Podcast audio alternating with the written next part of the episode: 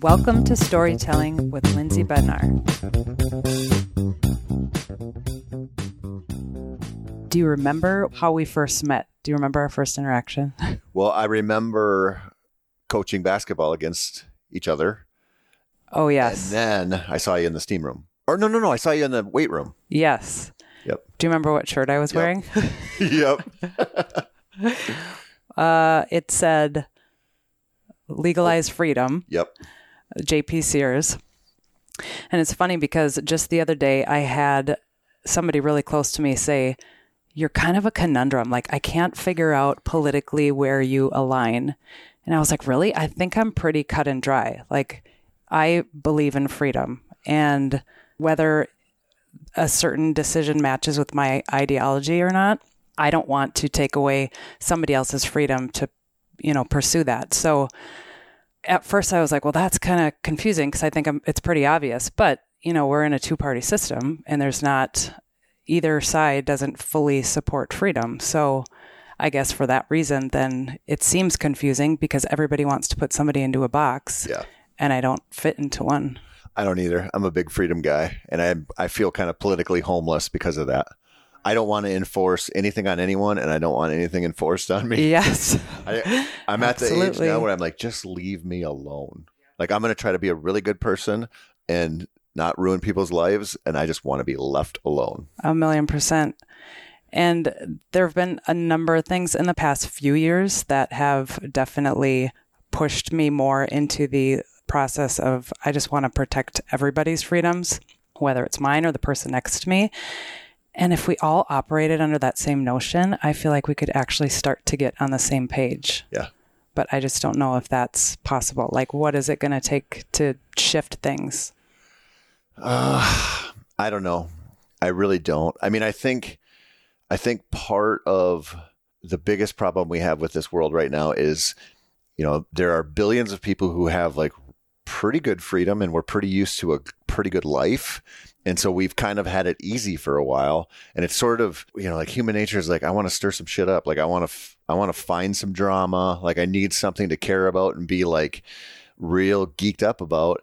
And I look at the world and I go, I don't know, there's, there's quite a bit of stuff like going on, you know? There are also billions of people out there who are absolutely not free. Like not even close. And I'm like, I don't know. I just, I look at it and I go, I think we should just hold like hold the line and not give up not give up our freedoms not try to take away like from other people just like go live our lives and be decent. And I, I you know I, I know you have to deal with this and for my job more and more I have to deal with social media. And I just look at it kind of like you know when I was when I was growing up I worked in restaurants right?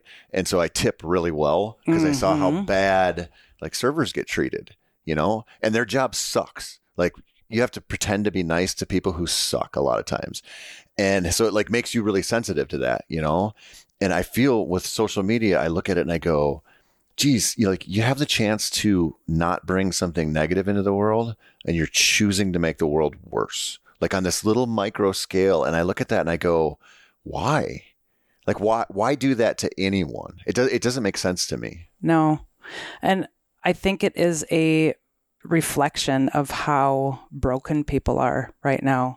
And it's unfortunate, but it, one of the things that social media has definitely highlighted is like how people are not whole and how many distortions and like unresolved trauma people have. And I don't know what's going to shift that other than just people leading by example and supporting one another, letting people's voices be heard, whether you agree with them or not. Like that's a huge proponent of this podcast and what I want to bring forward is allowing people to share their stories, if for no other reason, to offer people a different perspective, one that might hopefully broaden their horizon, but at least allow people to let other people be and lead their lives. Yep. And I, I- I think that people don't. I think it's really easy for us to have this like main character syndrome where we're like, I'm, you know, I'm the one that's struggling, and there's like, I'm the victim of something. And it's like everybody's depressed. Like everybody feels like they're a fraud in their life. Like people have self esteem issues. Like everybody's dealing with that stuff. I think it's like so easy to sort of forget that. And instead of taking care of ourselves, we find some other way to project that. And I, you know, like, I mean, I know people get get all worked up over Jordan Peterson and love him, hate him, whatever, but like the basic tenet to one of his messages is you have to like take care of yourself first before you can change the world. And I think that's like so powerful because if you're not like addressing your own problems, you're not going to fix somebody else. Like you're not going to change their mind. Totally. I couldn't agree with that more. And I feel like it's one of the biggest reasons why people look outward is because going inward is scary, you know? Yeah, it sucks. Yeah, it does. because you have to come to terms with all of your own issues and all of your own junk. And it's so much easier to, you know, point the finger out there and what's going wrong with this person or that person. But if everybody just focused on them, their own issues and bettering themselves, not only would we be too busy to worry about what other people are up to, but we'd actually start to heal this planet because we would all be raising our vibrations. We would all become more kind, more empathic, more open minded. But it is a lot harder to do than look at what's wrong with everybody else. Yeah. I uh, I had a situation last night actually. So uh, one of our our old next door neighbor has a daughter who's like a year older than my girls, and so they're good friends. And, you know, Monday didn't have school. So he texted me and said, if you want to bring the girls over, you know, they can play. And so I, and I really liked the guy. So I sat there and talked to him for a while because I don't see him that much anymore. And he's like, ah, oh, you know, I, I want to keep going to the gym and working out, but I've been like making excuses and I just haven't been going. And he's like, I'm not really losing the weight that I thought I would. And, I, you know, so I'm like, well, you, you got to keep going, dude. Like, and he's, he's, he's not in very good shape, but he's working on it. And he does just cardio because he's just comfortable. You know, like when you first start going to the gym, it's like I'm just going to do like what I know. Right. Path and of I'm resistance. Like, he, and he keeps asking me about lifting weights, and he's too intimidated to go in the weight room. I was like, anytime you want to go, just text me and I'll go there with you. Like everybody deals with this. Like everybody looks at that unless you grew up like a gym rat. Like you don't, you know, if you if you're middle age and you're suddenly suddenly going to start to go, you're going to be intimidated for sure. And so last night I just I had a bunch of stuff going on, so I didn't get to go till late. I, and I went there, and he was on a treadmill, and you know he was doing his runs. I didn't want to bother him, so I went and did my own thing. And I get home and he texts me, and he didn't. I guess he didn't know I was there, but he's like, "Oh, thanks for the pep talk. I did a 5K tonight," and he sent me a screenshot of his treadmill and he's like, I just, I got to keep going. And I was like, dude, that's awesome. Like, do that, keep going. And the next text was, I'm going to try, but I've been struggling with some depression and some self esteem issues. And I was like, you know, join the club, bro. Yeah. like we're that's why we're there.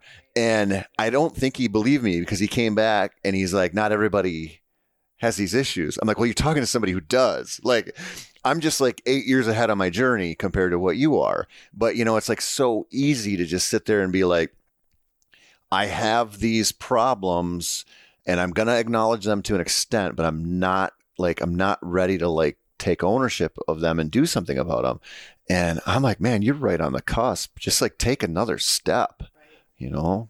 One of my favorite things I've heard from Steven Pressfield, which is like my favorite author, he was talking about how every morning when his alarm goes off, he stops himself from snoozing it and like jumps out of bed because he's like, that is the first part where resistance kicks in in my day. That first alarm, resistance is already kicking in. And if I can just do those little steps you know, I'm not going to turn off my alarm. I'm not going to skip going to the gym, even when I'm tired or going for that walk or whatever the exercise is.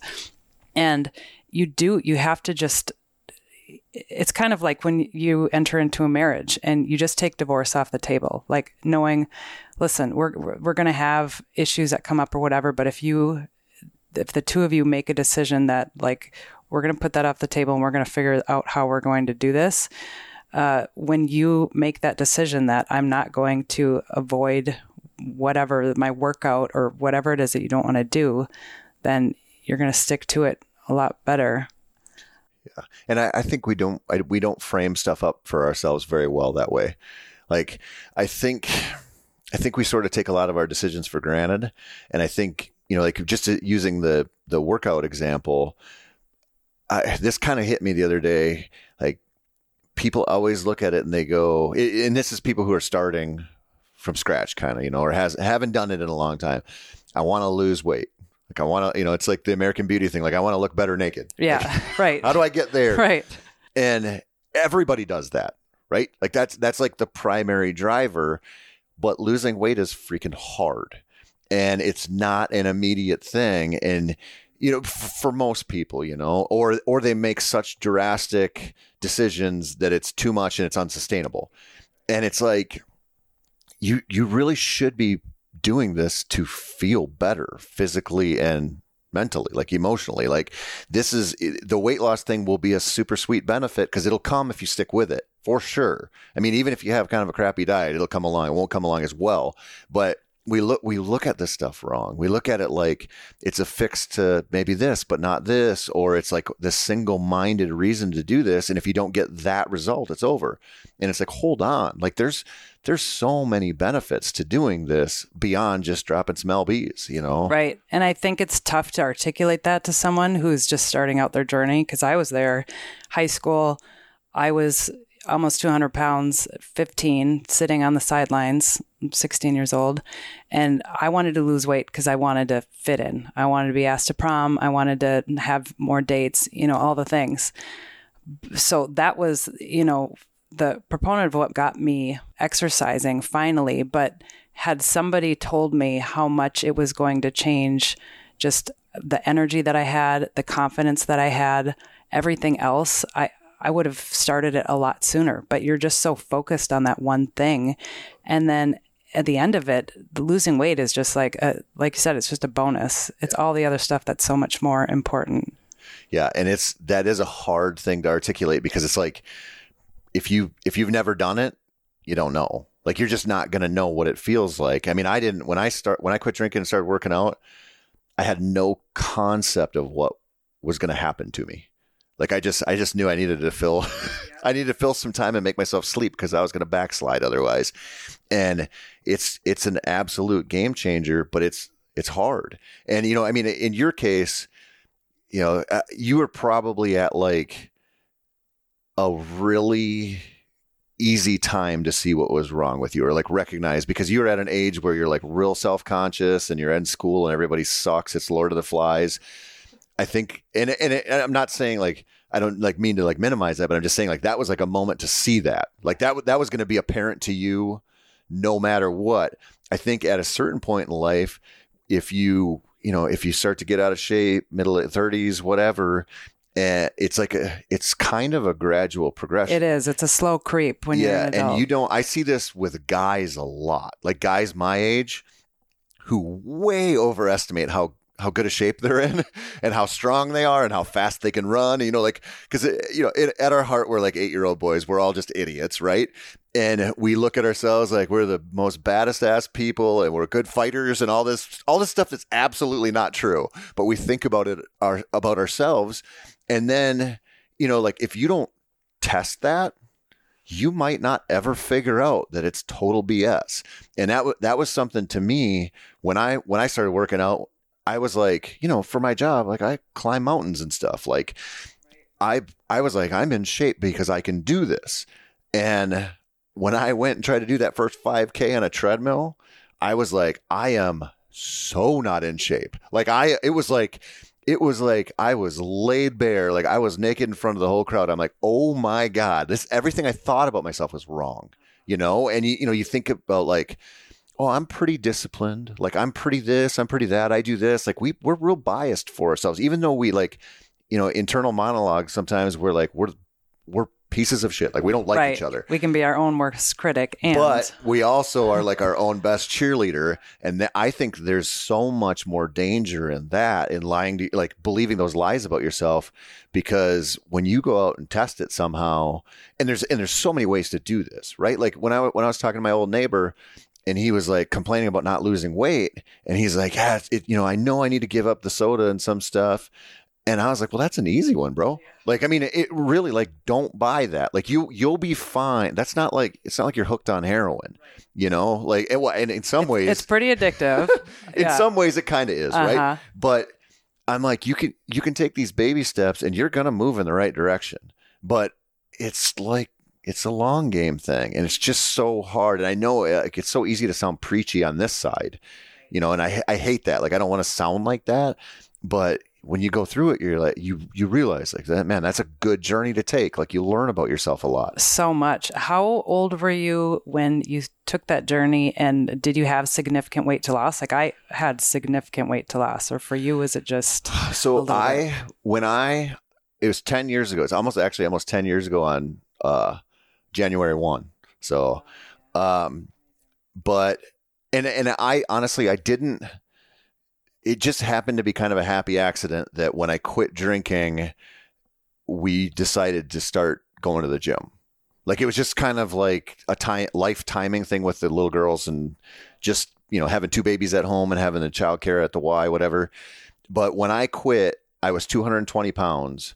I had no muscle, and so I'm 6'2". So it's not like I was like you, you wouldn't have looked at me and been like that guy's like way overweight, but I had the fat alcoholic face and I was just way out of shape. And so when I quit, I I made a bunch of changes. I did too much. I quit and I was like doing keto and all this BS. Like I it was too much for me to maintain. But I went from 220 pounds to like 192 pounds like fast. And I was like, "Oh my god!" And it, that was a, but that was a like a false horizon. Like I was like, "Oh, I got this stuff dialed," and really, I didn't. I just wasn't doing these super destructive behaviors that that had me taking a bunch of calories. And so it was like a, it was fake news. Yeah. it wasn't, it, it wasn't the answer. And then, you know, you know how it is. Like I lost that. And then I felt like, well, I can freaking eat whatever I want and do whatever I want. And I started gaining it back. And it was just like, okay, like it kind of hit me like you, you, you need to do more. And then I did, you know, I was only doing cardio for a while and I was like, okay, I kind of kind of feel good with this, but I'm not I'm like plateaued already. Like you see it, you know, you get that adaptive complacency and now you're like I need more. And so that's when I started going to the weight room and I'm like I do public speaking events and stuff all the time and like I'm pretty comfortable like speaking up in a crowd, you know? And I walked over there and I was like, I feel like I do not feel like I belong here, you know. And it, one of the first guys I met, I still live with him all the time. He's a he's a cop down in the cities who's jacked. Like he's there all the time, and he was the first dude that started talking to me over there, and it was just like kind of made me realize I'm like, oh, nobody cares that you can't bench press anything and you look like a potato, you know. Like it's just they're just happy that you're there, you know. A million percent. These are people who've likely been in your shoes before. And if they haven't, they've watched other people's transformations. And they're also releasing endorphins all the time. They're happy, they're confident. These are, it's a supportive community. And I, I wish I would have known that out of the gate too, because the first, uh, the first thing I started doing was just walking every day for an hour after school. I was in high school. And for a month, nothing happened. And I remember crying to my mom and like, I, I'm going to give up. This is stupid. I'm not like, nothing's happening. She was like, honey, stick with it. I promise you're going to start to see changes. And it was literally like the next week, it just started dropping significantly quickly and that i it was really just walking and then um, cutting out some junk foods like i wasn't adapting this whole new lifestyle but i was like i probably don't need ice cream doritos pizza whatever it was and then once I started to see those changes and gain more confidence, I was like, you know what, I'm going to try going to the gym and start lifting. And I understand that process that people want to lose a little weight first before they do that. And it's possible by getting a lot of steps in and cleaning up your diet a little bit. But at the same time, had I just gone to the weight room, people would have been great. And I know that now. Yeah. People don't they don't care. You know, I mean, I've I've been to gyms where there's kind of like the meathead mentality, and that kind of sucks. Like they're strutting around and whatever. A lot of gyms aren't like that. You know, and it, people, you know, like my old neighbor was telling me, he's like, I don't, I don't want people to judge me on, you know, like how little I can lift.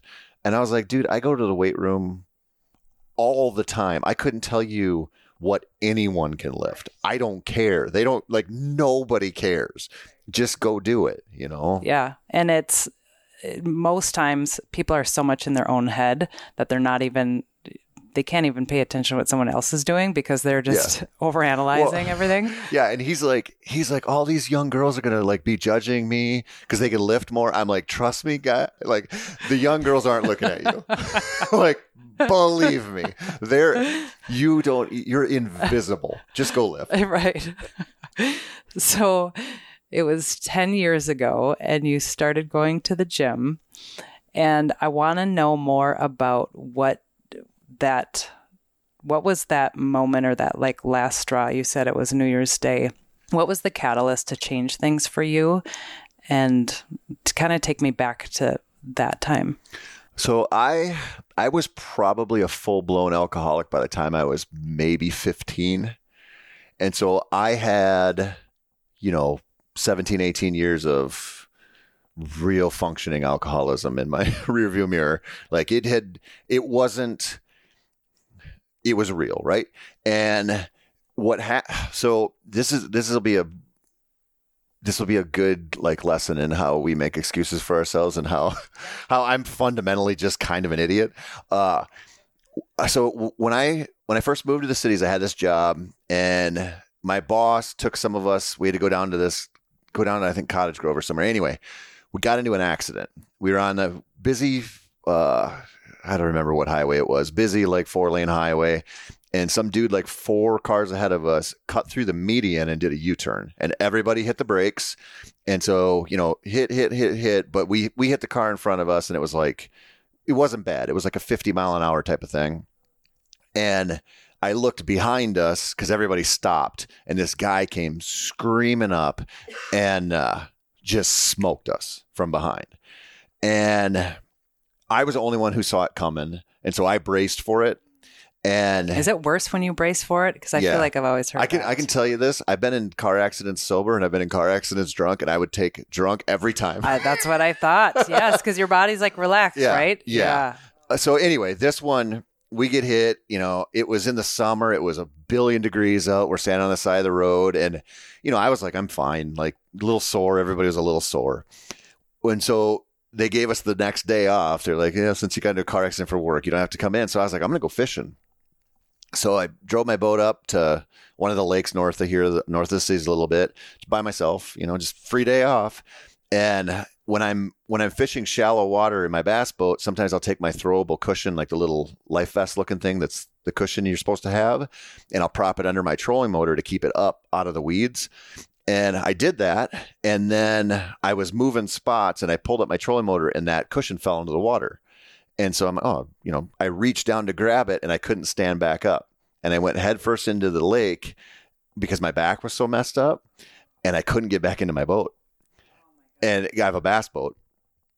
And so I was like clinging to the side of my boat in the water and like, okay, maybe I maybe I'm hurt a little bit more than I thought. Anyway, I got I got back into it. And after that, my lower back hurt.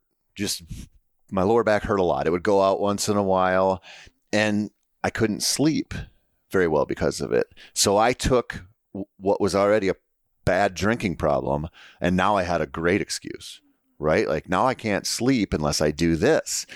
And I believed that for a long time.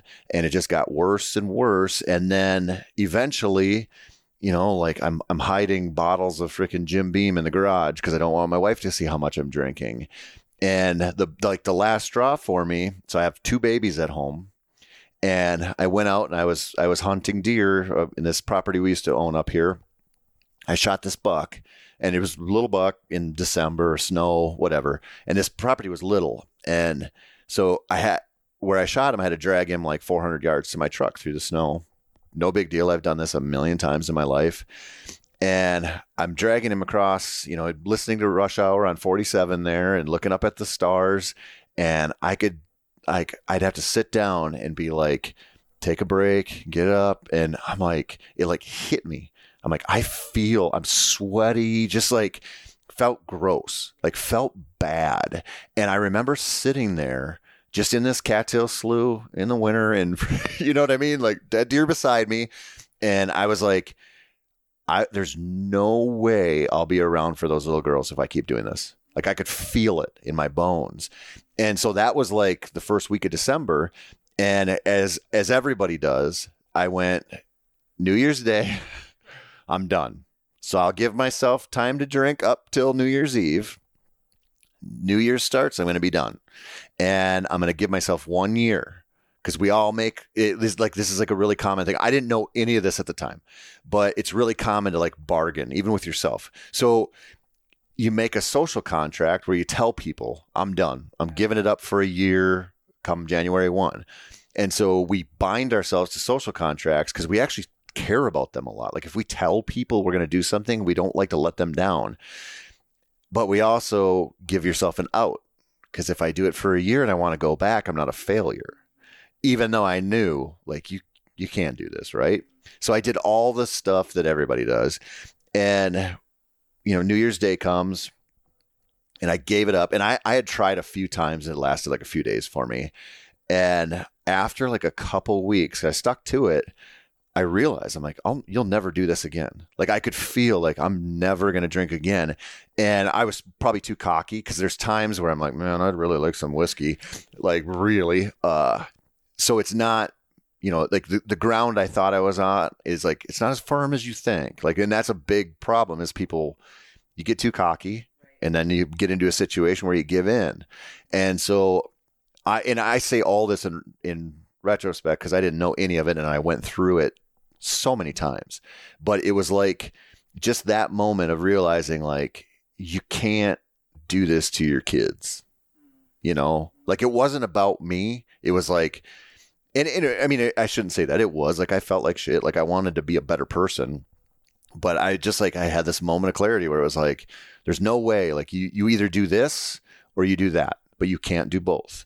And it was when I when I got through like the first couple weeks, I I felt so dumb because I was like, why didn't you do this 10 years earlier or 15 years earlier what like why did you live this way for so long? And it's uh, you know, it just is what it is. And now it's, you know, I'm bumping up on 10 years and I just, it changed everything for me. Changed the arc of my career. It changed my focus with my job and my writing. I mean, it changed like physically, like how to like work out. Cause it, that was the other problem that people, we don't talk about is I think we, we always talk about the physical addiction, you know, and everybody's like, oh, you know, you, like you're a heroin addict, like you're physically addicted to it. Like that's a component, right? but the mental side of it and i think we're learning this more and more that's like that's what really matters and like when you're when you're dependent on it it's it's like it's a different thing. It's it's such a mental thing and it's always tied to depression. It's always tied to self-esteem issues. It's always tied to this trauma or whatever and we don't like especially with drinking we don't really acknowledge that because it's like so socially acceptable but it's addiction. It's just addiction. And like, I don't want to sound like a prick here, but like we we joke about addiction or like OCD or stuff like that, like which is fine. Like I'm a whatever, make fun of whatever you want. I don't give a shit. But we don't really give it like full weight. I think. Like I think it's easy to just be like kind of dismissive of it and and be like, okay, this addiction's bad. That one, well, since everybody does it and we're all watching football every weekend or whatever, like it's no big deal if if you're that addict, it is. Yeah. It just is. And and maybe it's because so many people actually have an issue with it, but rather than confronting with it, they make jokes about it. I mean, look at all the memes that came out of 2020 uh, surrounding alcohol. I mean, it was a joke that that liquor sales went through the roof and people were drinking, you know, all hours of the day because everybody was working from home. They were busy parenting helping their kids with schoolwork and working. Uh, like it was a shit show. And so a lot of people leaned into it more. And, you know, it, our culture, rather than recognizing, like, hey, this might be an issue. It was like, let's send each other funny memes because we're all just surviving through, you know, wine and, and happy hours at one o'clock in the afternoon. Yep. I mean, it's so eh, like like I said earlier, but like if you work in a restaurant, you tip pretty well. Man, if you're a functioning alcoholic, like you see this stuff everywhere. Like you see how common it is and how we just we are like we just don't acknowledge like the severity of it with a lot of people. And it, it is like it's it is like a joke, you know, like but man, it's it's an addiction. Like it's as bad as any addiction out there. And it's it's so easy you know for us like we're we're such hypocrites in society. We we choose like you know if and it, listen lots of people can drink and they're good with it you know like lots of people can but we look at some stuff and go well okay like i like to drink and i i don't have a problem with it so it's okay. And then you know like i'm a i look at like the gun issue and people will go uh, we can't have that evil in society. I'm like well hold on Some people use them irresponsibly, and I get that. Uh-huh.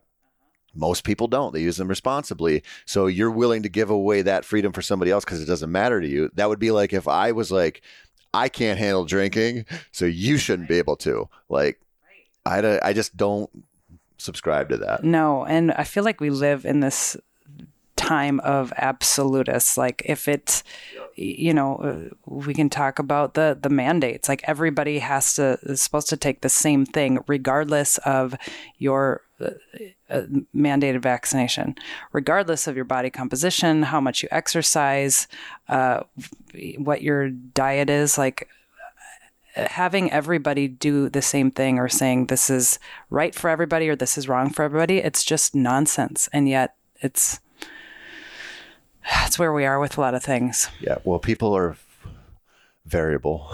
like people are muddy, man. Like we're not the same things, you know? And I, I don't know. Yeah. That I, I like freedom of choice. Yeah. yes. Even do. though I've made a lot of bad choices in my life. Right. But, but that's how we learn and grow. I mean, it's like the freedom of speech and how people don't want people spreading misinformation. It's like, well, for one thing, that's a usually a pretty subjective call as to what's misinformation because we probably don't have all of the information yet. So you can't be so quick to say this is absolute truth or not. But then also just uh, because because somebody believes in something, uh, whether we agree with it or not, whether it's a truth or not, they still have a right to say it. And then I trust that people are smart enough to decipher whether that's you know absolute bullshit or not. Well, and I mean, th- I think I'm I'm like a kind of like a science geek. Like I'm a space geek. I love yes, space. yes, we've had the space conversations before. I dig and it. I think it's so fascinating because we keep learning how wrong we were. You know, and it, you can look at any facet of science and it advances, right? And it advances, you know, they say it advances one funeral at a time because once you know, once we get one idea of how things are, and that kind of gets ensconced in us or in in the science community or whatever, it's like that's the way it is. And then it's like, okay, well, we have new information now and things change. And I think it's crazy that we look at life and we don't acknowledge that there's new information coming our way all the time to just like make up your mind that this is how it is and it's always going to be this way. I go, I don't know. Like we, we, the things we are so confident about, we're so often wrong about. A million percent. And during 2020, one of my biggest pet peeves is when people would say, trust the science or because I believe in the science, as if it's a religion. Science, anybody who understands science knows that it's constantly evolving. And so what we know to be true one day could be different in the future. And so what I felt like I did throughout the process is I leaned more into my intuition and what feels right and for me personally. Like everybody gets to make their own decisions what they want to do, but for me personally what feels right and I'm glad I did that. That felt good to me and that's how I operate with most things. But the whole trust something. I mean, you look at the diet from the 90s and it was low fat, high processed everything. And thank God we know better now because that was absolute garbage. It wasn't even food, it was products. And those were being, you know, fat was demonized, sugar for whatever reason seemed to be okay. H- highly processed food was okay. Well, sugar, the reason that they brought sugar in so hard was because they were demonizing fat, but they needed food to taste good. Yeah. And so we actually took something that we really, really need and we made that bad. Of course, I mean, obviously there's different kinds of fat, but like fat in and of itself is not bad for us. We need it. Like your brain needs it, your body needs it, it's fuel, whatever. And then we're like, well, now everything yeah. sucks. Let's throw a bunch of sugar in there, and that's and way worse. Right. Yeah. Yeah. And so it, it's astounding to me that people can get so tied to any current I don't I don't know what you call it, any kind of current thought or rule of thumb that's going on and not be open to, well, let's let this shake out a bit. Like let's let let's look into this a little bit more. This is, you know, and just be curious and open as to all all the sides, all the differing point of views. I don't know, let the dust settle. Yep. Well, and and just be open. I mean, you know, when you say when you like saying trust the science is such danger ground to me. Like instead, let let's trust the scientific process let's just let it keep working. Because that the whole point like if you if you have a scientist with integrity their whole life is going to be dedicated to proving something wrong. Yeah. you know like not just reinforcing what we believe but they're going to be asking questions about like is this actually true? I'm going to test this in ways that we can test it now that we couldn't 20 years ago and see if that holds true. And i one of the reasons that i like the space thing so much is like it's sort of innocuous, right? Like it's not people don't care unless you're like a space geek, like you don't really care that they figured out that you know, like oh, how galaxies merge is different than we thought before. Like nobody cares about that, but you see this evolution with the new tools and the, the new ways to analyze this stuff, and you just go like, that's such a like a beautiful process because it's not you know, I mean, like, yeah, there are opinions and there are like, well, we, we, believe this. And like now you're seeing things like with this James Webb telescope where they're like, we don't think the laws of physics that we know are universal across the universe. Like, and you see stuff like that and you go, if we can get that wrong, like things that should, like, they're so, yeah, they're constant in our world, right? Like we, we live and die by gravity, right? Like we just, like we we know how it works here, and then all of a sudden they start to figure that stuff out there, and Einstein's theory of relativity comes into play, and they go, "This is not what we thought out there." I look at that, I go, "That's beautiful," because like if you think, and that like that's a totally probably like a unrelatable example, but if you think there aren't a billion things like that on Earth for us to learn and in communication with one another, I'm like, we don't know anything. Like we're hairless monkeys, man. Like we got a ways to go yet. Yeah. And I think it just speaks to whether or not you have a fixed mindset or a growth mindset. Like, do you look at things as this is the way they are? Or do you look at things like, I'm curious to know more. I'm curious to know this side. I'm curious to know that side. I'm constantly growing. We're all constantly learning. Like, if you have a growth mindset, I don't think that you can see these issues being so fixed and so one narrative and one perspective. And I think we're living in a time where there are a lot of fixed mindsets and it's disheartening it's deflating it's uh, like I, I, a lot of times that's social media like i love social media for what it offers the connection and the ability for people to share their lives, their their you know what what makes them tick, all the things, and it also shows how little a lot of people are willing to entertain ideas and thoughts that are different from their own. Yeah, it's good and bad. I mean, I I hate it mostly because I have to do it for my job, and I just don't.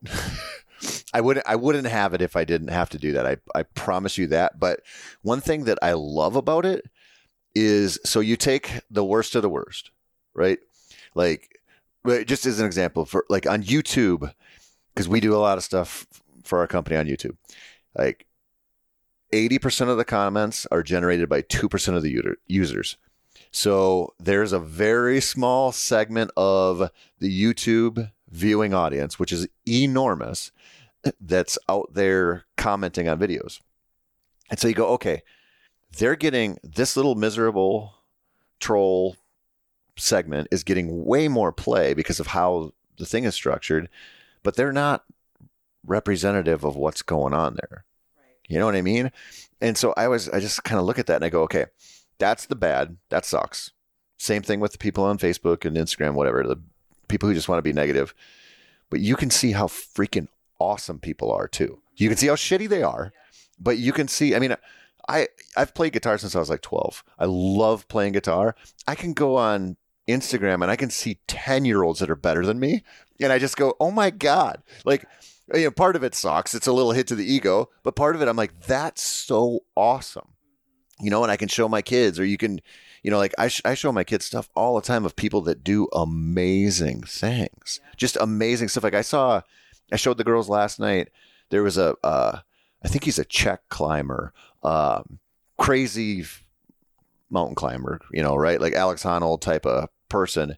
And he was doing scaling some mountain face and he, to get blood flowing back into his wrists and his hands, he would do this. I think they call it like a knee wedge or a knee lock or something. He would put his foot in like a crack of the rock face and find a way to wedge his knee in there and then kind of like ratchet his heel up to make enough tension there so he could hang upside down like a bat and shake his arms out on the side of a mountain. And I looked at that and I was like, and he's like just comfortable trusting his life to that. I, I don't remember if he was free soloing or not, but it, either way, you just I see something. I'm like, people are freaking amazing. Like that's like, and I think that's dumb because I'm scared of heights. But I, I still look at that and I go, holy cow! Like that's a like that's cool. Yeah, yeah.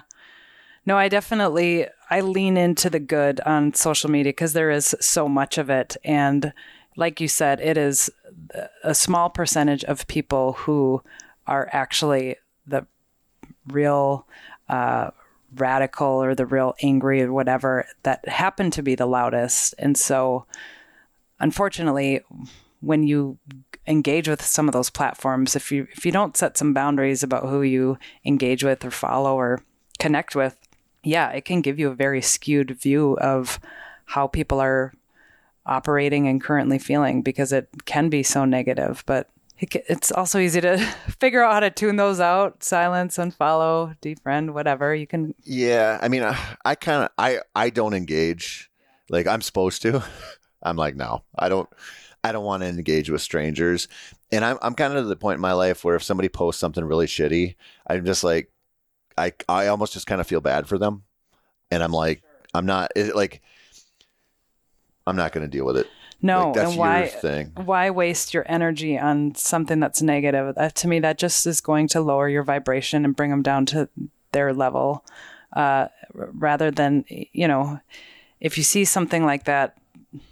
Um, yeah, just keep going because when you start to engage it, and I've been there before where I've tried to engage with someone in a way to just explain my perspective, where I was coming from and the person kept wanting to like argue or prove me wrong. And i'm like listen you uh, you get to decide what you want to decide and that's totally fine. And i'm good with what i think and feel. And we can disagree. And i'm going to go to sleep tonight and i'm going to sleep soundly. And i'm sorry if that if it bothers you so much that you're spending so much energy disagreeing with me. But like if if it if it bothers people that much to have souls out there that disagree with them, like they're going to have a tough time in life yeah. because they need to get down to the Amazon and do some ayahuasca. they need to look inward for a while. Well, and it comes all back to that is it is it and, and the people who've done that with me, I know that they're not going inward and that if they did, they wouldn't need to do that. And, you know, God love them, the good people, but it is scary to go inward. Yeah. It's a lot easier to go outward. yes, it is. Yeah. but nobody nobody wants to do that. No, but yeah, what what were the things that when you when you stopped drinking, what were the things that you felt were the scariest part of it or like were there ever moments where you're like I want to like this is too heavy, I want to stop were you um I was scared of like the typical stuff, right? Like I was scared of being in those situations like two of them specifically uh you know, going up to the lake on the weekends, and uh, it's a party every weekend, and not not drinking anymore around that when everybody was going to be drinking. And the same thing, uh, my buddies and I used to go over to northern Wisconsin every year, and we would hunt grouse in January, and so we'd play poker and drink a bunch of beers and whatever. And I was like, those two moments, I was like, this is going to really suck. Like this is going to be because I'm going to be like odd man out, and I'm going to hate it. And when you're when you need to quit, the people around you are like well aware of it. They're not going to be like, "Oh, you're, you're like I can't believe you gave up or what. Like that's that's not how it goes. They're like, "Yeah, we like good job." Yeah. Yeah, and you and you realize that, you know. Um, the other side of it that I was scared about was the writing thing. You know, like I I've been I had been writing professionally in some capacity for probably 10 years, 10, 11 years, something like that. And I was like, it was so like tied into my identity, you know, like, and you, you kind of, you get used to those crutches, you know, like you get used when you, when you're a functioning alcoholic, you get used to the excuses you can get away with.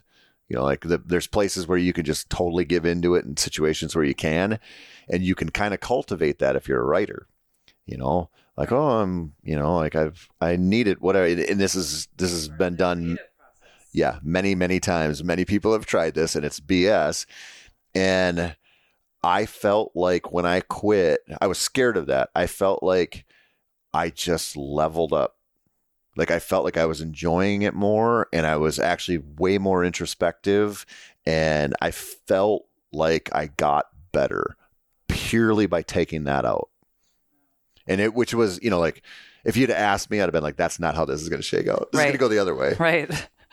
Yeah. Okay. So uh, your creativity soared. You went. You know, you started going to the gym.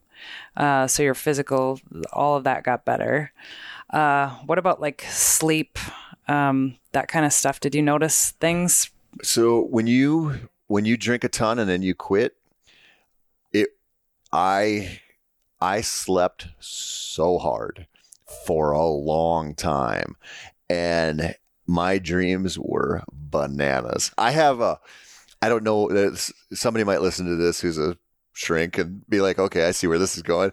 But I have dreams often where I'm like preparing for like the zombie apocalypse where I'm like I got to hoard supplies and weapons and stuff and I got to protect my family. Yeah. Like like we got to load up and go now. Shit's hitting the fan. I have those all the time.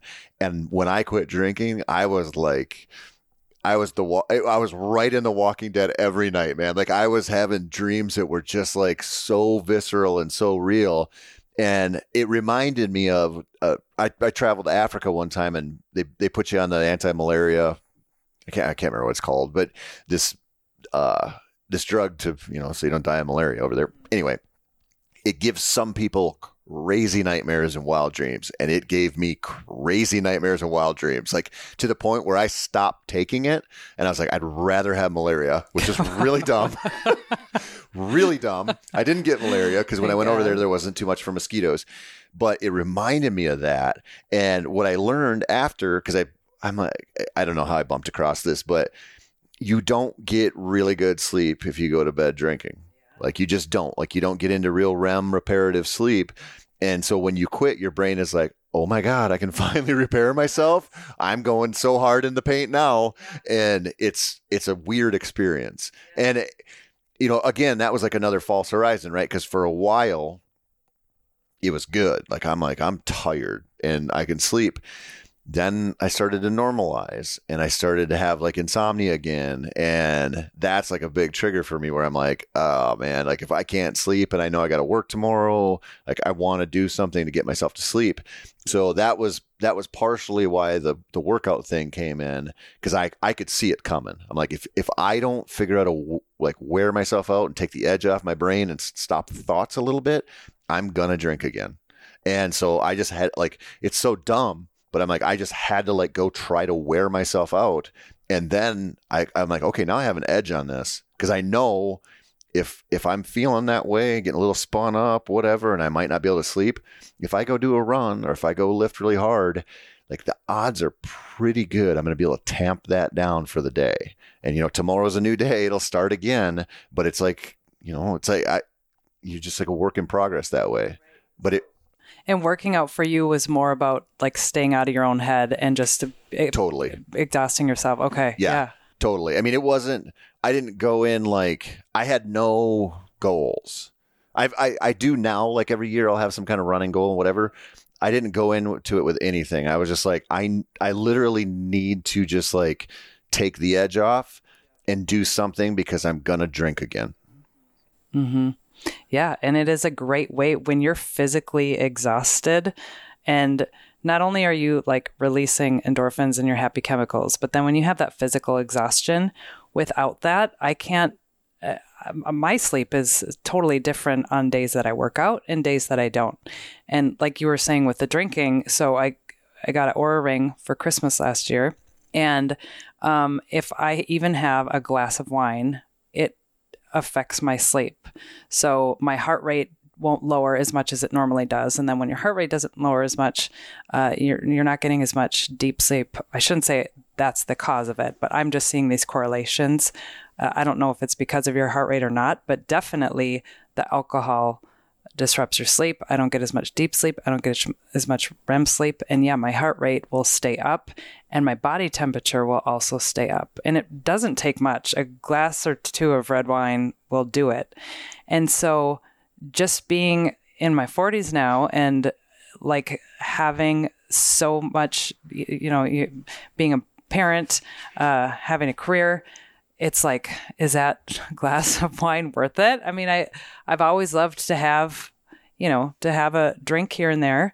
Um, but now I have the data to show me like, oh yeah, you got crappy sleep. And then that's going to affect my energy the next day. It's going to affect my creativity. It's going to affect uh, like cravings. I, if I'm overtired, I always crave carbs, which yep. is just going to calorie dense food. Yeah. Put me in another like sleepy cycle. So I mean, I, am by no way affiliated with Oura people. Maybe they could sponsor at some point.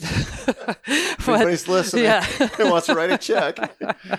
but um, it does give you a lot of great insight into um, how it's affecting your sleep, which then affects so much the next day. And then you can kind of do that risk ratio analysis, like how much, how much do I want to do this tonight? Is this worth it? Just I feel like the more data and information I have, the more I will make a better educated decision. Like when we know better, we do better. And so for me, when I have when I know more about macros and how those affect my body, I can actually I use a tool to track them, uh, and I will eat in a way that will fuel my body the best so I can have the best energy. Like it's so much less now about cosmetic reasons like it was when I first tr- tried to st- start losing weight as a teen. Now it's like, how can I maximize my energy? How can I get the most sleep? How can I eat the right things so that I'm not, you know, wanting to tip over at three in the afternoon? Um, You're definitely in your 40s. I can tell. I can I can tell because I'm right there with you. I mean, you really do. You start to realize at some point, like everything is like give and take. Like, if I'm gonna, if I'm going to do this, this is going to happen. Or if I if if this part of my life sucks, I have to find something that doesn't. Otherwise, it's going to spiral. And it's like, I think that's why life is like so tiring sometimes. Is like when you come to that realization that it's like you're just like everybody's kind of on their own little struggle that way every day. It's exhausting You know, to like to not just be able to do whatever you want sucks. Right. but you just can't. And so you have to find I mean, I, I really think like the, the working out thing is sort of like, you know, like people are always, oh, I, I just wish I was happy. And I'm like, nobody's happy. Like nobody's like consistently all the time happy. You know, like it's it's ebbs and flows. Like it's a moving target. And it's like it's something you have to work on all the time. And yeah, you're gonna get there. Some days it's gonna be awesome, or like parts of some days, and you're gonna like you're gonna pay the price. like it's gonna swing the other way, but that's how it works. You know, and I think I think sometimes you do the stuff we do just like mitigate like the the severity of the pendulum swinging. Like I just I want to control it a little bit more so it's not so extreme for me. And it's like that sucks because people just want like a get rich quick. right. They do. Like, throw me Show me the, pills. the path of least resistance and the, the quickest way to get to the end game. It's like, oh, you know, there's going to be a lot of starts and stops, and you're going to trip, you're going to fall, you're going to. Uh, you know, if you're starting a workout regimen or like eating healthy or both, whatever it is, you're going to have days where that just you're not performing like you wish you would. And it's the difference of people that next day going like, oh, okay, well, that wasn't a great day. I fell off, going right back to it rather than like, I think where people fail is they have that absolute, like, I am going to cut all of this out. I'm going to exercise this many days out of the week and I can't deviate from that. Or, uh, you know, I, I'm just going to throw my hands up. That might be good for a short term, like a month. It might be sustainable. But if that's your path going forward, and and you can't give yourself a little grace when you're when you slip up, you know You're that's yeah. Then you're in trouble. Yeah, there. That is such a common. I mean, I, I mean, you could look at that in so many different ways, right? Like, eh, you know, I, I want. I'm going to get in shape. It's January one. I got all my New Year's resolutions. I'm going no carbs. I'm going to run. I'm going to lift. I'm going to give up this and this and this and this. No way. It's too much. And and, and it's like you almost. It's almost like a rite of passage to go through that because everybody does it, you know. And it's like nothing that's worthwhile happens that way. Like it's a it's a slow burn. Like it's a long game thing. I'll never forget. I had this buddy in college. We called him Punk Rock Mike because he loved punk music. His name was Mike. Pretty derivative. Uh, but I remember he borrowed a bass guitar from this guy we worked with, and I remember talking to him about it. And he just casually said, Yeah, I'm going to learn like 50, 60 songs and I'll probably start playing with a band. and I was like, You haven't even cracked the case yet, bro. Like, you haven't even opened that up and plugged it in yet. Like, you're way out driving your headlights, you know? And and we do that stuff all the time. I mean, look at writing. Like, look at how many people are like, I'm going to be an author. I'm going to write a book. It's like, have you written a short story? like, can you compose an email correctly? Like, are we are we there yet? But we love like the idea of stuff, you know, but we don't necessarily love the process of like Right. really getting there. The grind. And of course, we live in a day and age where on social media we see the end result of so many things. Yeah, it's a highlight reel. Right. So we're not seeing all of the steps that it took in the background to make those things happen. And so then it just looks easy and like, oh, why does this come so effortless for that person? No, it didn't. They, if they are where they are, it's because they have been grinding and you can do that too. It just comes with every day, you know, little baby steps. And pretty soon you look back and you're like, oh, Yeah, I you have to build something. Yeah. Yeah. Yeah. You can't buy it. Like you have to build it.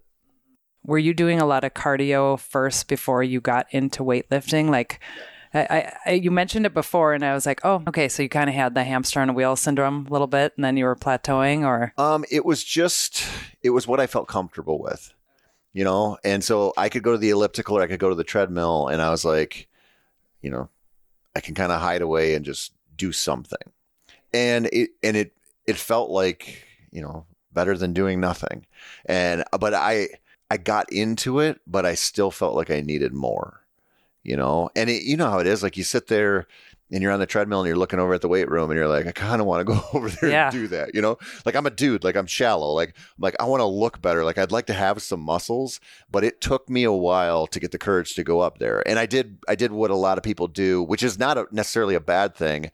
Is I started on like the machines, you know, so instead Oh, of yeah. going over and doing free weights and kettlebells and all that stuff, like I'd start on like the shoulder press and whatever whatever machine is there because then it's like you're not going to screw that up. Everybody looks exactly the same Right, that, right. you know. And it's like it's actually kind of less obvious how much weight you're Yeah, you can hide the weight a little bit. Yeah. there. You know, because nobody's sitting there and like, oh, 15, 30, 45, 60. You know, they're not doing that. And so, you know, just like a, a little mental thing.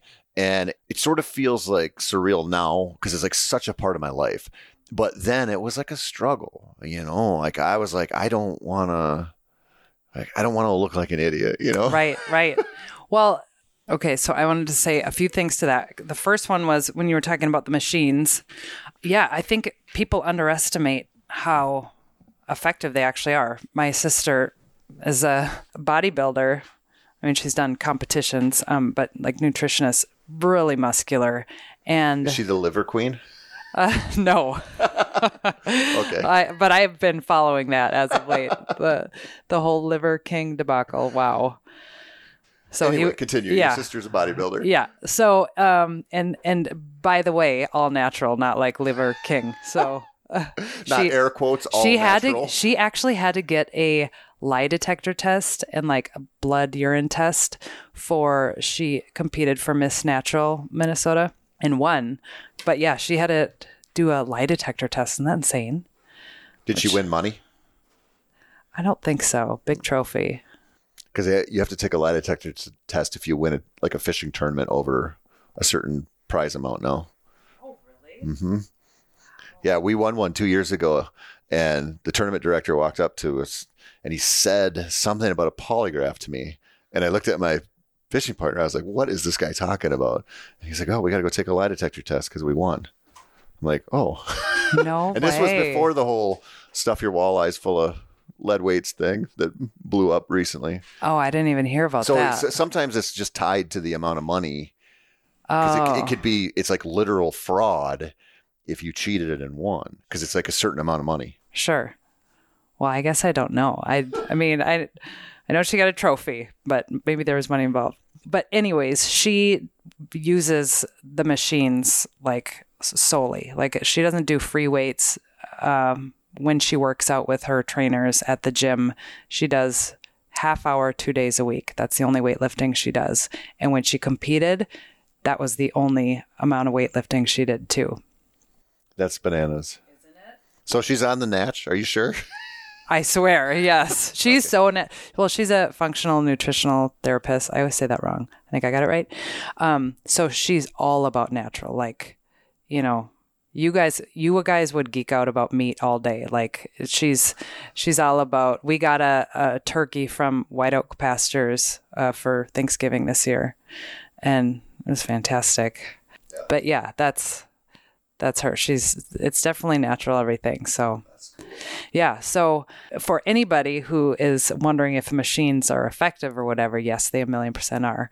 Um, as long as you're doing it till failure, which Yeah. you know not everybody. Well, I mean. I, the argument against them is, you know, like you're, and it, especially if you're doing what she's doing, where you want to look like you want to be strong, but you want to look strong, like targeting very specific muscles. That's the way to go. I mean, the argument against them is you're not using stabilizer muscles and all this other stuff like you would with free weights. So, like the ancillary benefits of picking up a dumbbell and doing curls are different than the benefits of doing like a curling machine. sure. Okay. But they're all good. Right. Right. Yeah. I wish I could only do two half hour sessions a week and win contests. I feel like I could do 10 four hour sessions a week and nobody would even pay attention to me. Well, it is a reminder to me that I must not, I, not must, I'm not going till failure because I spend a lot more time at the gym lifting and I do not have the results that she does. And she's always like, you got to go to my people. And I, I will at some point. They, they're in Plymouth. It's a drive and our lives are busy with kids and all the things.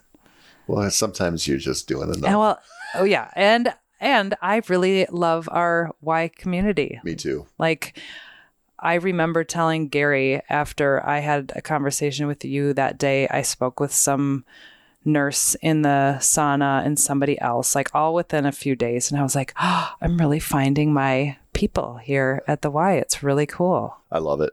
I I was in there last night after my run. I went down and sat in the steam room, and there was a a guy from Kenya there and a guy from Egypt there. And I got to talk to the guy from Kenya about running and I got to got, talk to the guy from Egypt about how they built the pyramids. And I was like, Oh, that's amazing. Yeah. I mean, and it's, I mean, the, the one thing, you know, this is different at other gyms, but our gym's great. You see people who are not like, you know, they're, they don't look like Thor, right? But they're there every day and they are in f- like real people, real world shape really well. Like they I, you've seen her there with me sometimes. The the, the redheaded woman that I live with sometimes. Yeah, she's she's there. She's like so disciplined. And like if you talk to her, she'll talk about how she's like not making any progress or like whatever. And I'm like, you look freaking amazing. Like you like you're an inspiration to people. Like own that shit and and you see that with people there like so many of the people who are there that are like it's their life their habit like it, it, not their life that's wrong but it's like their habit like they're they do this this is one of their things that's so inspiring to me and it's not people who look like liver king right right like right. it's people who just look good partially because like like discipline and yes. and motivation is attractive like getting after it, it's like it's an attractive thing to us. Like we like to see it, and it's freaking motivating, man. It is. It's so inspiring, and yeah, it's like it's like uh, our own version of Cheers, except for you know, you go into the bar, everybody knows your name, except for a much healthier version of it, and um, yeah, I. I think for people who feel intimidated about that whole world, maybe they haven't found the right place yet or I don't know because there are some gyms that are more intimidating than others and well yeah and it's not like you have to go to a gym right? Like if you if you don't do anything something's better. So like you said when you were younger going for a walk you know like that's better than not going for the walk yeah. you know? And it was effective. Like yep. that was where most of my weight came off was just walking. Yep. and when you do have a significant amount of weight to lose it's really just starting to move your body. I mean, you don't even have to change your diet that much right away.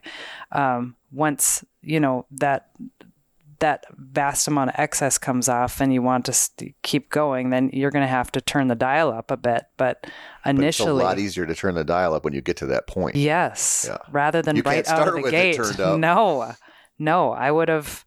Yeah, that would have been too much, and I would have thrown my hands up and quit for sure. If I uh, overhauled my diet, if I was like uh, doing crazy cardio and like gym rat right out of the gate, that would have been too much.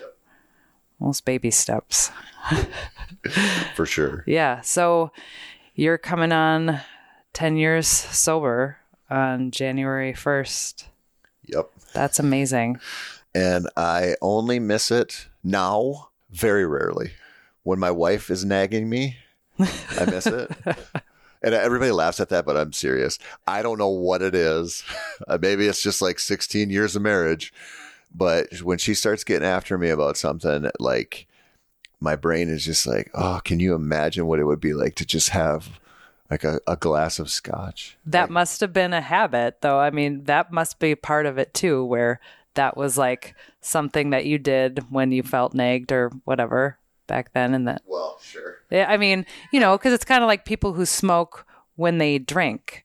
It's like if they have a glass of wine or alcohol or whatever, it's like, oh, they want that cigarette again. Or if they had it with coffee.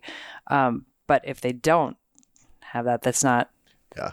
I, th- I think it's a, this is probably like way off base, but I think it's like an acknowledgement of not having some control over your life. Like I think, I think you're like, okay, you're going to bitch at me about not cleaning the gutters or whatever, I'm going to own this part because it makes me feel good. Or like I'm telling myself it makes me feel good. Right. And that, was one of the things that I just, one of the reasons once I quit, I that really made me realize I wasn't going to go back was when I started doing stuff in my life where I would normally drink, but I wasn't. It made me realize how I had created a life around it. Like it was always like I had no idea how much I had manipulated my own life and the people around me to make sure that I could always have it. And it kind of like it really hit home with me because my, my mom has really bad OCD, real bad. And you see the maneuvering you have to do to maintain the world that you think you need because of that. And it affects everybody and yourself. And it's easy to not acknowledge because you justify it. You know, you say, like, this this has to be clean or we have to do it this way because it's the right thing to do or because this makes sense but really what you're doing is just trying to curate this world that gives you like the opportunity to be like that default setting whether it's good or not and man when you when when you get away from that you don't realize like how chained up you were. You don't realize like how much you bound yourself up until you get away from it. And there's like this sense of freedom to not have to think like, okay, we're going here. Who's going to drive home? Right. Like if I'm going to drive home, then I can only have like three or four. Then I'm going to have the rest when I get home or, oh, we're spending uh, the weekend here. Like how much do I need to make sure I don't run out? You know, like, uh, Chuck Palahniuk wrote about this. He in I don't remember which one of his books, but I might have been in his writing book actually. But anyway, um, he he wrote like this example of like I did whatever this behavior was, and it was like when you're having drinks with an alcoholic, and they always fill up your glass so they can keep drinking too.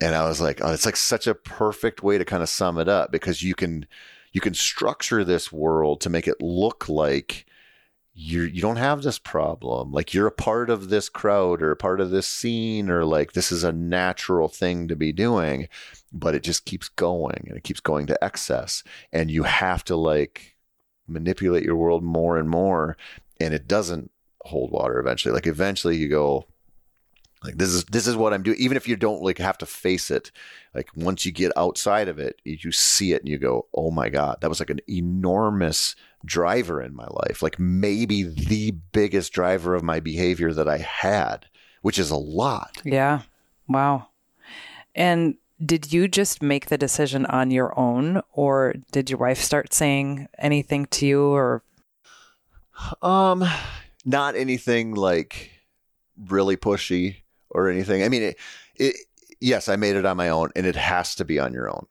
This is, you know, this kind of goes back to what we were talking about earlier. Like, if you're gonna, if you're gonna get better, nobody else is gonna do it for you. You can't, you can't take somebody in your life who's an alcoholic or who has this compulsive disorder or whatever. You're not gonna fix them. You could give them an ultimatum. You can, you can fight them tooth and nail you can ignore it, you can enable it, whatever. You can behave around it any way you want, but it doesn't get better because of you. You know, like if if you know, 15-year-old Lindsay who was way overweight met a million different motivational speakers or whatever, it would have still been on you to go start taking a million walks. percent. It yeah. just is. Yep. Yeah. And goes with anything, right? Like if you have a friend who's in a unhealthy relationship, you can ask a lot of questions, try to bring things to their attention, whatever. But until they see it, it's you know they're they're not going to make that decision. Did you have a sponsor? Did you go through a program, anything like that? No, and I I always get like worried about talking about this because people they have their own journey, and I am not a religious person. I never have been. Um, it's never that would not have been the answer for me, and it and I don't say that like that probably sounds like way cockier than I mean it to. Like it was just not that route was never going to be right. for me. It just just wasn't your path. No, and and I know people you know many people who like they had to do the 12 step thing and they had to do this otherwise it wouldn't stick and have a sponsor and again it's like it's an individual journey to and to me my thing my driver was my kids like that was that was enough of a motivator to get my shit together that that's what I needed. And not, you know, people have other things like Eh, you could have 10 kids and it wouldn't be enough for you right like you maybe you need to find that higher calling or maybe you need to work the steps and go to every meeting what like whatever and it i look at that and i go it's just like if you want to start running, some people love to listen to music. Some people love to listen Right. to podcasts. Some people can't run on a treadmill. Some people can only run on a treadmill. Some people have to run outside. There's a path for you somewhere. The the thing to remember is that the path exists. You might just have to try a couple of shitty ones before you get there. And it's not an excuse to give up. It's just like if you know, like I love music so much. When I started running, I would put on music, and for whatever reason, however I'm wired, I can't focus on music and run. So I listen to music doing everything, everything, just about. Other than sometimes writing, I won't if I have to do some research or whatever, but mostly I will. But running, I could tune out the music, and all I would think about was my freaking misery. like I hate every second of this. It's not working for me. And so then I found podcasts. And if I find a podcast that's interesting to me, then I can crank that sucker up and I can actually almost disassociate. Usually after like the first half mile when I get through the part where I hate it Yep. And I just get in the groove and I'm going, okay, I'm doing four miles or eight miles or whatever it is, then I'm just like good after that. If I have if I have a podcast, that's just me.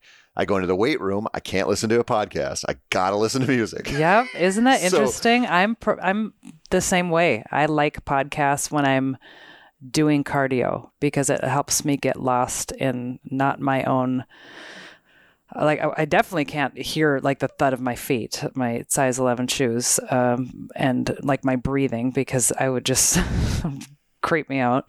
So I need something, but uh, yeah, music.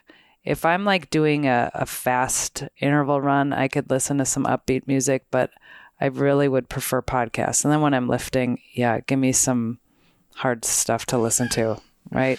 What what's hard for you? Because I, Am heard, I I gonna- heard the intro music to this podcast. so, what? Uh, how how much harder than uh, than Fraggle Rock do we go here, Linz? Oh my gosh, did we talk about Fraggle Rock? Did you? Be, I swear to God, because did we have this conversation? No, no. You had said when we were talking about you launching this podcast, you had said you, the I picked the music and it's staying. Yes. like you're not changing my Fraggle Rock choice. So- Oh, I did mention Fraggle Yeah. Rock. Okay, because I was like, that's crazy. Because I started listening back to it, and I was like, oh, this reminds me of Fraggle Rock, which was such a like so nostalgic. As soon as I thought of it, so then I listened back to Fraggle Rock and was like jamming. My kids were super annoyed. Yeah, no, I just I've always loved like a good bass line. I've always loved drums. I played percussion uh, through middle school and beginning of high school. I had a drum set when I was a kid. Like I geek out on a good drum line. Um, you don't have one now. uh, no, it was like an amateur set, and so we gave it to our nieces, and you know they got rid of it. We have one of those electronic drum pads for uh, Garrison has it. No, but I always tell Gary that at some point we are going to make a music room where we have like drum set, we have like you know different soundboards and stuff. That is, I love that stuff. I'm not exceptional at it by any means, but I can I can hold a beat, you know. Yeah. So I okay. So to answer your question about what kind of music, um, I love like older old school rap, like Run DMC, and like even before Tupac, Biggie, like before that, uh, because it's it's that beat and it's simple and it's whatever. Um, but I also love like Beastie Boys. I love. Uh, I don't know a lot of '90s It is stuff. really hard for me to envision you rapping. Oh my God. Well, uh, I have, yeah, I have spent some nights around the bonfire just like freestyling. I tend to throw people's moms under the bus. Yeah. You know, that's just my style. no, I could see that. yeah. Can you? Yeah. Yeah. Yeah. I can see you going right for the mom. It's just hard for me to I envision you do. I go for the mom. And, you know, the poor moms love them. It doesn't matter if I know your mom or not. She'll just be named. It's a bonus if I know her name because then I can try to, uh, Yeah, work you that know, in. yeah. But I'm. It, it's more because I'm such a geek about rhymes. Like I love rhymes. Growing up, it was Shel Silverstein, and uh, I would memorize those. And yeah, anything like limericks, all that stuff. And then uh, when I got introduced with rap and it combined rhyme with the beat, I was like, oh, I'm I think I think that's just being a word geek. Yeah. I do. I was laying in bed last night. I love, I love songs with like unconventional structure, Mm, and that. But then you see, like you know, music is just patterns, right? right. Like it's just like you're stringing together patterns. But when you see like the way some songs are written and like the structure, it's so clever, and it's like it doesn't necessarily sound tight. Like you wouldn't you wouldn't like be like that was like written so like tightly, but if you start break it down, it is Yeah. like, like, like the exact amount of syllables over and over and over again, and these internal rhymes and these like the structure's so Yes, I know.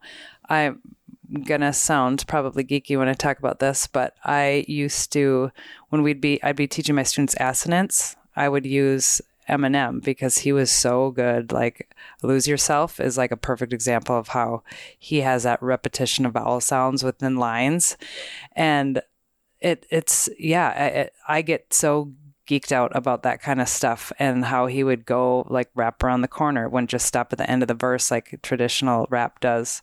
Um, yeah, I love it. Did you see the interview with him where I don't remember who was interviewing him? Might have been Anderson Cooper. Uh, anyway, he he was talking about his writing process and talking about how there isn't a word out there that he can't rhyme. I believe it. And he said he said you take orange and he'd think okay you can't rhyme anything with orange. He said I just break it down. I say orange four inch door hinge, and then you're like oh yes, Like, that such a- his gift. it's such a simple solution to it that would never occur to most people. Right, right. Yeah, he's amazing to listen to. It and it's not an artist I pull out all the time, but I can always listen and appreciate. Like, Yeah, he's got some pretty good stuff. yeah, yeah. What do you listen to when you work out? Oh, not old school rap very often. I do actually listen to Eminem once in a while, uh, and D12 once in a while. Oh yes, Um, D twelve. I listen to a lot of, well, Tool's my favorite band ever. I love Tool so much. Um, I don't know. I listen to a lot of heavy stuff with like pretty heavy stuff when I'm Okay. lifting. Uh huh. Like I've I've actually kind of been getting into like real metal, which is probably really weird lately. Like like really heavy stuff. Partially because I'm like you. Like I I love guitar, so like I I got to have music with like good guitar. Like I Mhm. that, that's kind of like just like the barrier to entry for me.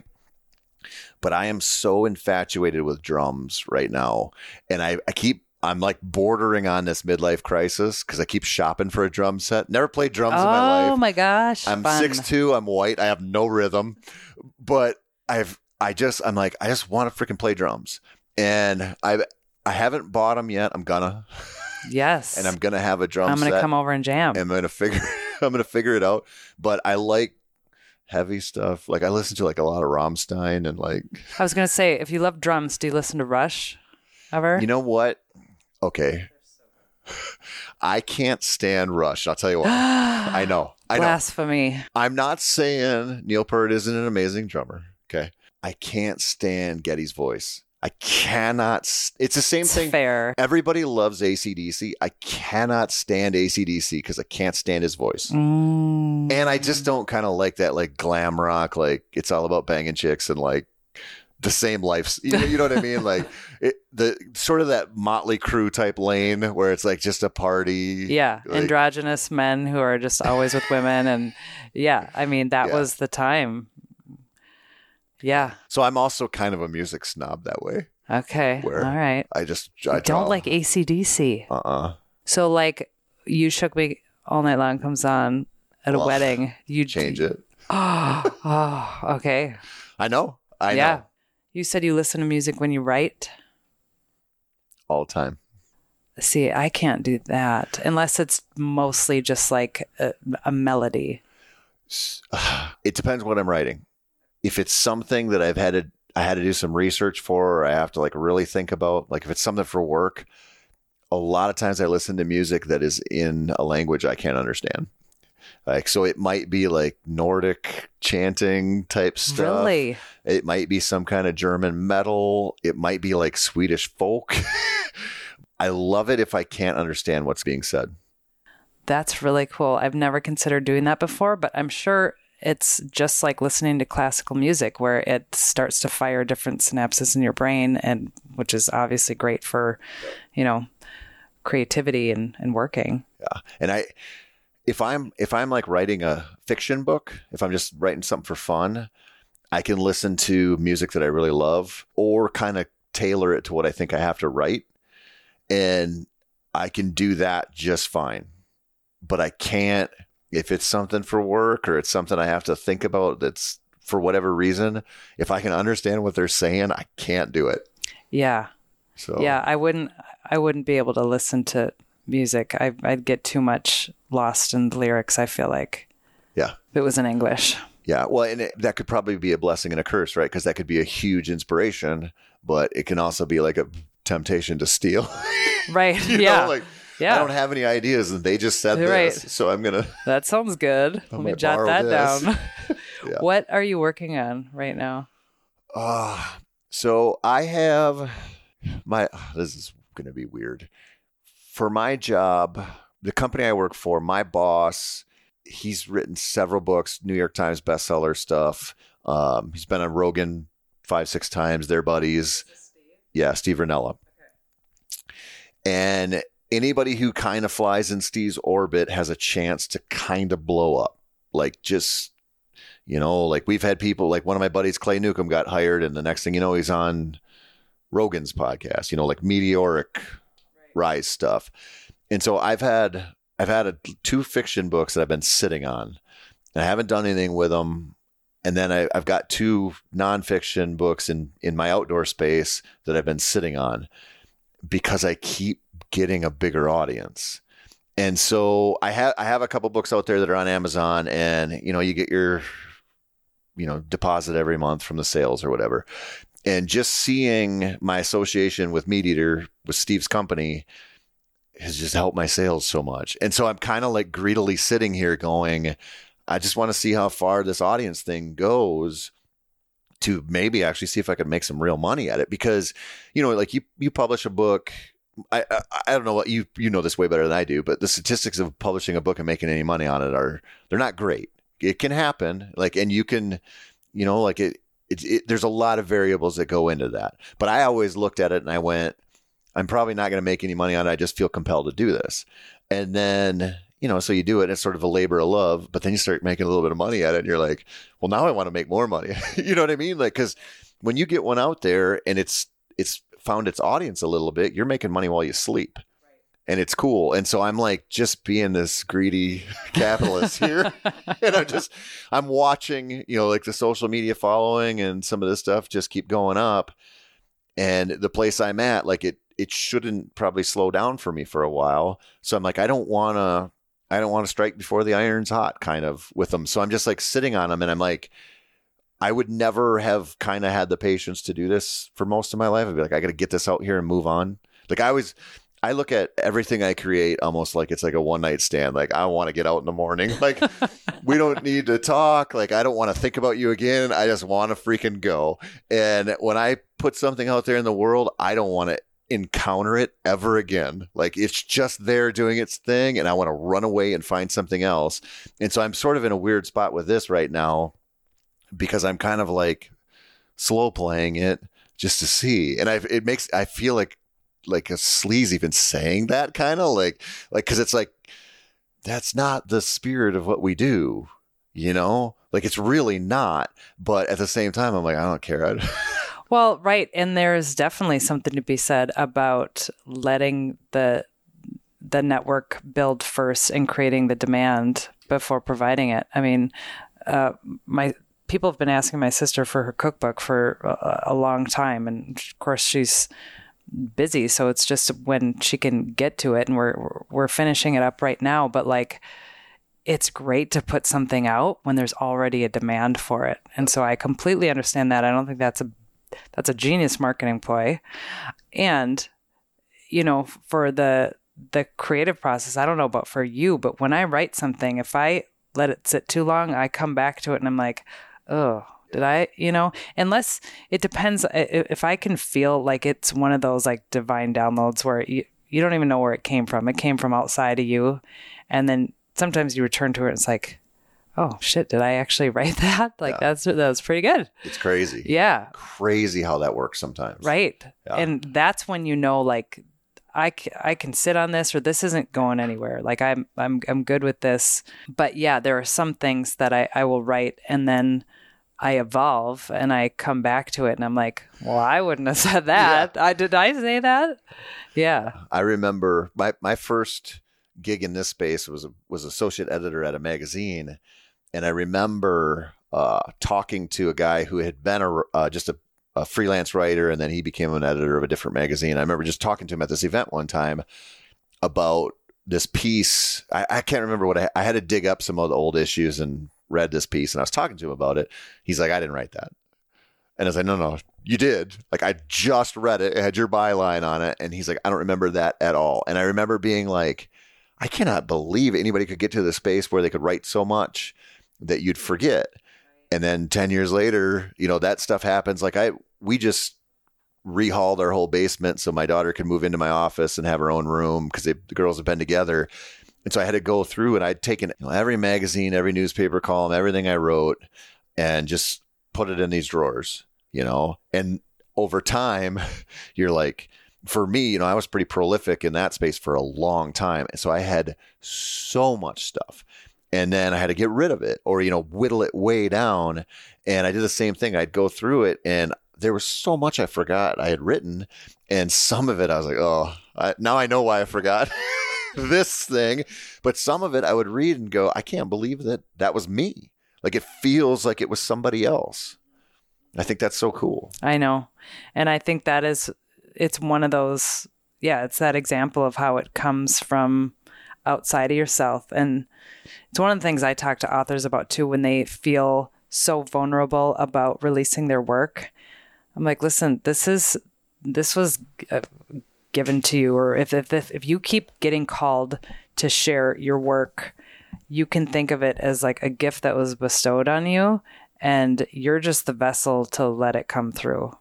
When you have that writing that's like it just it literally comes from out here just comes through you um, then you can detach yourself a little bit from it because I mean, it's yours, but like, and it's it's not going to be if you're not if you don't feel super self conscious about it, it sucks.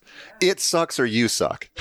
like if you're like I am crushing this shit, like you're probably not. Oh, there's and, not an author, there's not a writer that doesn't have some sort of imposter syndrome oh, with, time. you know, at, at some point at, at some point in their writing process, I would say my I always encounter it pretty much out of the gate. Like people are like, okay, I have this idea, but like, who am I to do it?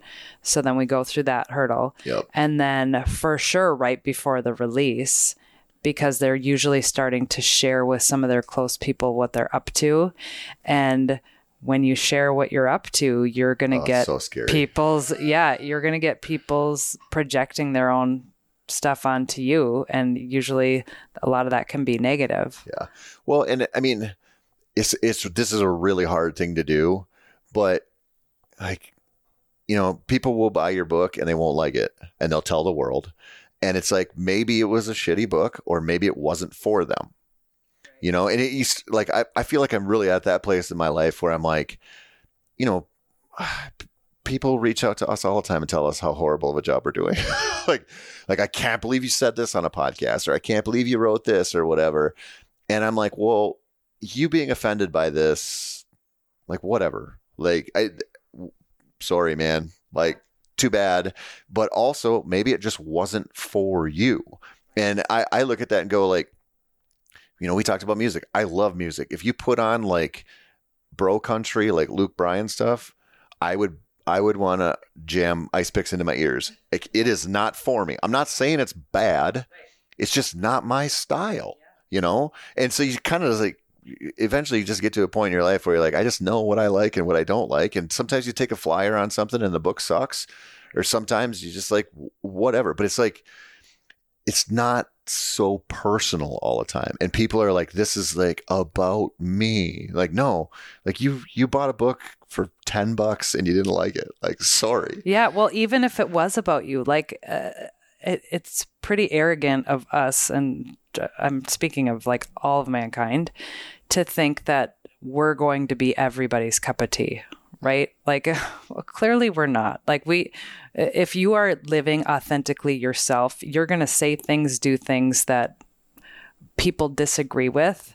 And so then they might write you off or whatever. Well, that's okay because this is me. And then we're not for each other. What? Well, and it absolutely, you're 100% right. But also, I mean, you'll see this with this podcast. People will reach out and they'll be like, you know, I listened to every episode you've done, and then you said this one thing, and I'm done with you. Like I had, I had a guy do that to me one time on one of my podcasts, and I was like, so you've listened to like 111 episodes, been right in lockstep with me the whole time, and now I said one thing you disagree with, and you're ready to set me on fire and push me out into the water. Like, I'm like, the people we choose to marry and create babies with, we fight with them every day. Like, we disagree. Like, the the person that we should probably be in most sync with, we fight with all the time. And now you think that a stranger who hosts a freaking podcast on dogs or something is going to be like 100% lockstep with you? Like, come on. I know. I know. I don't. I don't get it, and I don't. I don't get how it. Um, I also don't get how it angers people. You know, if if people tune into uh, episodes and it's not for them, okay, they'll find something else that is for them. But for it to make people like angry with that, To get angry over it is silly. It's It not that important. it's not. It's not. And I, there are many people who I have listened to where I'm like, oh, that those are some really great points. And then five minutes later, they start speaking about something else, and I'm like, yikes, that couldn't be further from what you know I agree with. That is very much different from how I operate, think, feel, and it's interesting to hear what they have to say. Not because it's going to change my opinion, but because it's interesting. And I think that's one of the biggest disconnects too is people w- people feel like listening to a differing opinion is with the intent of changing their opinion. And that couldn't be further from the truth for, for me. Like, I want to listen to different opinions because I want to understand people. I want to understand where they're coming from, what their perspective is, how they got there. Uh, that doesn't mean that I have wishy washy values and belief systems. Like, I'm pretty well rooted and solid. And I also realize that where I'm at now is different from where I was 10 years ago. So I'm also open to changing my opinion Yep. and evolving because isn't that what we're here for? Yep. For sure. I think it's the I think that's the move. That's the hope. Well, how can we follow along with what you're doing and stay in touch with you on social media, YouTube, all the things? Well, so everything I do is for a company called MeatEater now. So, you know, obviously I'm on social media. I'm on Instagram at Tony J. Peterson, and that's where I post all my stuff. Um, everything else is created through them. So anything, you know, if anybody's seen MeatEater on Netflix or, you know, wherever we show up, um, I'm I'm there somewhere. so if you if you can find their website and you can find their YouTube channel and you can find their show, you'll find me somewhere there for podcasts and everything. So That's awesome. And what is like brief synopsis of what MeatEater, what's under that umbrella? So MeatEater is started out as a show that uh, Steve Rinella started with the same production crew that is did uh, Anthony Bourdain's show Parts Unknown. Um, and actually, I just found out because the guy who's producing a series I'm going to film for next year worked on Yellowstone for four years. They also do Yellowstone stuff, and I was like, he. Uh, this is total sidetrack, but he's having a conversation with me about a show I'm going to film about hunting and fishing. and he's got a Yellowstone I don't know, Dutton Ranch had or on or something. And so we started talking about that. And he's like, Yeah, I, I worked on Yellowstone for the first four seasons, but I didn't want to go do the the prequel show down in Texas. So now I'm doing this. And I'm like, You worked on Yellowstone and now you're gonna produce a fishing show with me? like, oh my gosh. How far have you fallen, dude? Yeah, right. uh, so anyway, uh, MeatEater is uh was the first kind of like outdoor show with a real bend toward the the the wild eating, like consume everything, live off wild game type of angle. Like this is more than just vanity hunting or trophy hunting. It's about a lot of foraging, a lot of a lot of outdoor conservation stuff, like recipes, like how do you want to eat the elk you shoot, like that kind of stuff. And so it's more of a it's it's like pretty aligned with how I view that stuff. Like I I I like wild game. I like eating clean ish. I try to eat cleanish. And so they that's kind of their their market. That's so cool. You eat very clean. Like you eat pretty much all wild. Uh, the the meat that we eat is all wild game. Um, it, I, I shouldn't say that. If I go to a restaurant or something, whatever, like I'll have a burger or something. But it's it, the only thing we buy is salmon. Um, just I'm I'm allergic to fish except for salmon and trout, and so the two kinds of fish I can eat are salmon and trout. And sometimes I catch trout and I eat them, and sometimes I buy salmon and we eat them. But that's it. Otherwise, it's elk and deer, turkeys, pheasants, whatever. Yeah, I like I like eating wild game. Yeah. I need to be better, but I a lot of it tastes gamey to me. Um, so I've heard it's a lot just in the preparation, but It's all processing. I do it all myself because I don't. I've never. I've only taken a couple animals in my entire life to a processor, and I've hated every every part of it. It's all how you take care of it, and they're individuals, right? Like if you if you hunt antelope, you take care of them differently than you do a deer or an elk or you know, whatever. And it's if you know what you're doing, the gamey thing's gone, and if you don't, it's like ever present yeah, it is. Yeah. Yeah. and it turns a lot of people off. I mean, part of the I'm I'm like real picky about this stuff. Like this is a real important part of my life. And so part of it is we're used to fat if you eat beef, right? And like fat's just like a part of it. Like a part of the burger is a part of a steak, whatever. But beef fat is sweet. And and wild game fat is bitter and gross and there's no way around it other than other than like bear and a few animals you can kind of get away with it but mostly if you're eating like elk or deer or whatever if there's fat in there from them it's not going to be very good. So that's where a lot of the gamey stuff comes from. So if you see like the meat i prepare it is there's nothing on it. I don't mix like if i make burger i don't mix anything with it. It's like for tacos and spaghetti because it's not going to hold together because there's no fat in there. But that's one of the biggest mistakes people make. And then there's just like a lot of like long held beliefs and like oh you got to hang a deer for a week or you got to do this or that and it's like we just got a lot of that stuff wrong and it's stuck and it's sort of a generational thing and now i mean that's one of the reasons like MeatEater is like they're really into doing this right and kind of shattering some of the long held beliefs around it so Oh, that's cool. that's my lecture on that okay. Well, yeah, I need to tune in because I know how great that stuff is for you. And I'm a, oh the Big- macros are insane yeah, I'm a big nutrition enthusiast and I love learning and geeking out about that stuff too. And Yeah, and it's I mean, one of the reasons I've uh, I've always done this, but I've never been like I have to have you know five deer in my freezer every year so my family doesn't have to buy meat or whatever. Like I've always just been like whatever comes comes and you know, but I had an experience I was hunting this property that had a turkey farm on it. So a domestic turkey farm, then they had a bunch of land. And I was talking to the owner and he said that the turkeys that they have there, which are, you know, I don't know how many per barn, but it's thousands. Uh, they go from egg to 50 pounds in four months. Now, if you look at a wild turkey, a big wild turkey will be like 25, 26 pounds. And that's like, you know, uh, like a four year old bird, which is a, a really old wild prey animal, right? Like, and that's half the size of that in you know 50 times as long. And so then i was like what do you have to do to a turkey to get it to go from egg to twice its natural size? And i don't want that you know? And so and, and listen i don't want to sound like super preachy because not everybody has this option.